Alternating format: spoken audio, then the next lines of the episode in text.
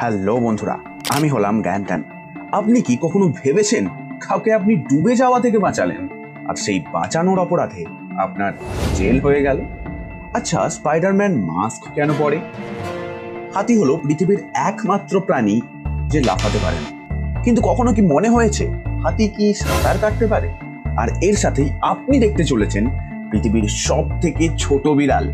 হ্যাঁ আপনি যত ছোট চিন্তা করতে পারেন, আমি কথা দিচ্ছি। এটা তার থেকেও ছোট। তাহলে সবগুলো ফ্যাক্ট জানার জন্য একদম শেষ পর্যন্ত সাথে থাকতে হবে। তো ফ্যাক্ট নাম্বার ওয়ান যদি আপনার ফেভারিট ফলের লিস্টে কলার নাম থেকে থাকে, তাহলে সাবধান, কারণ কলা থেকে রেডিয়েশন ছড়ায়। আসলে কলার মধ্য থেকে তেজস্ক্রিয় উপাদান পটাশিয়াম নির্গত হতে থাকে, যা একে অন্য সব ফলের থেকে আলাদা একটি তেজস্ক্রিয় ফল করে তোলে।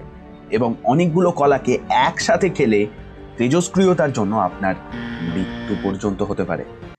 ফ্যাক্ট নাম্বার টু আপনি কি জানেন পৃথিবীর সব থেকে বড় স্পেস এজেন্সি নাসা কেবলমাত্র গন্ধ শোকার জন্য একটি করে লোক রাখে? অবাক হলেন? তাহলে আরও শুনুন। ওই লোকগুলির কাজ হলো নাসার মহাকাশ মিশনের আগে যে সমস্ত জিনিসকে মহাকাশে পাঠানো হবে, এদের গন্ধ নেওয়া। আর একটা মজার কথা জানেন কি? যদি বাই চান্স কোনো একটি জিনিসের গন্ধ ওই লোকটির না পছন্দ হয় তাহলে সেটিকে তৎক্ষণাৎ বাতিল করে দেওয়া হয়। আর তাও কোনো প্রশ্ন না করেই। কি, আপনারও কি মনে হয় আপনিও গন্ধ নিতে এক্সপার্ট তাহলে এই আইডিতে এক্ষুনি একটা মেল করে দিন। ফ্যাক্ট নাম্বার থ্রি বন্ধুরা, হাতি হলো পৃথিবীর একমাত্র প্রাণী যে লাফাতে পারে না।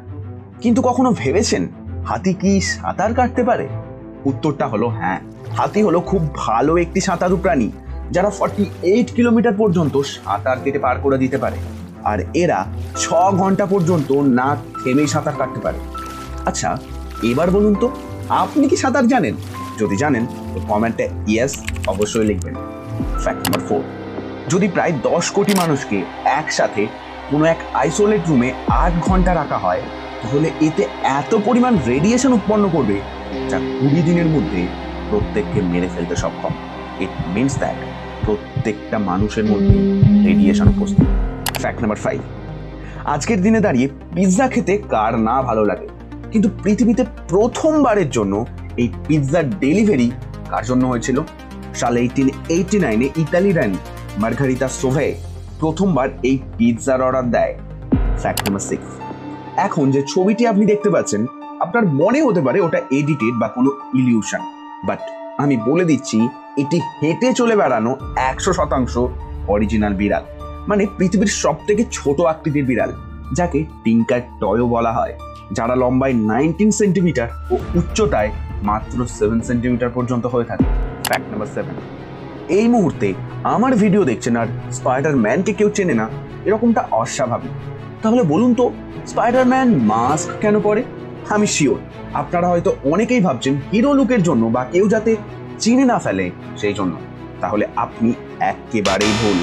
কারণ স্পাইডারম্যানের লেখক স্ট্যান লিকে যখন এই সেম কোশ্চেন করা হয়, উনি বলেন স্পাইডারম্যান মাস্ক পরে, কারণ ভিলেনদের দেখে ওর যে ভয় পেয়েছে, সেটা যেন কেউ ওর মুখের এক্সপ্রেশন দেখে বুঝতে না পারে। বাই দা ওয়ে আপনার স্পাইডারম্যান হিসাবে কাকে সব থেকে বেশি ভালো লাগে? একে একে, নাকি একে? কমেন্টে অবশ্যই জানাবেন।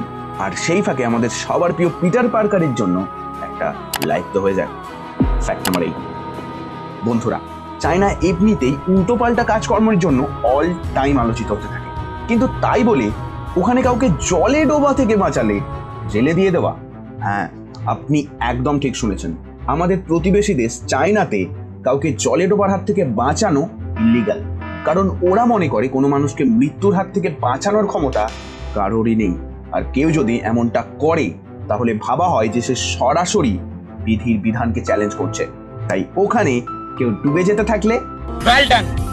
আমার তো মনে হয় চায়নার গভর্নমেন্ট ফাইনাল ডেস্টিনেশন মুভিটিকে একটু বেশি সিরিয়াসলি নিয়ে ফেলেছে। আপনার কি মনে হয়? Leave a comment fact number nine আপনি আপনার জীবনে সব থেকে কত উচ্চতার টেডি বিয়ার দেখেছেন?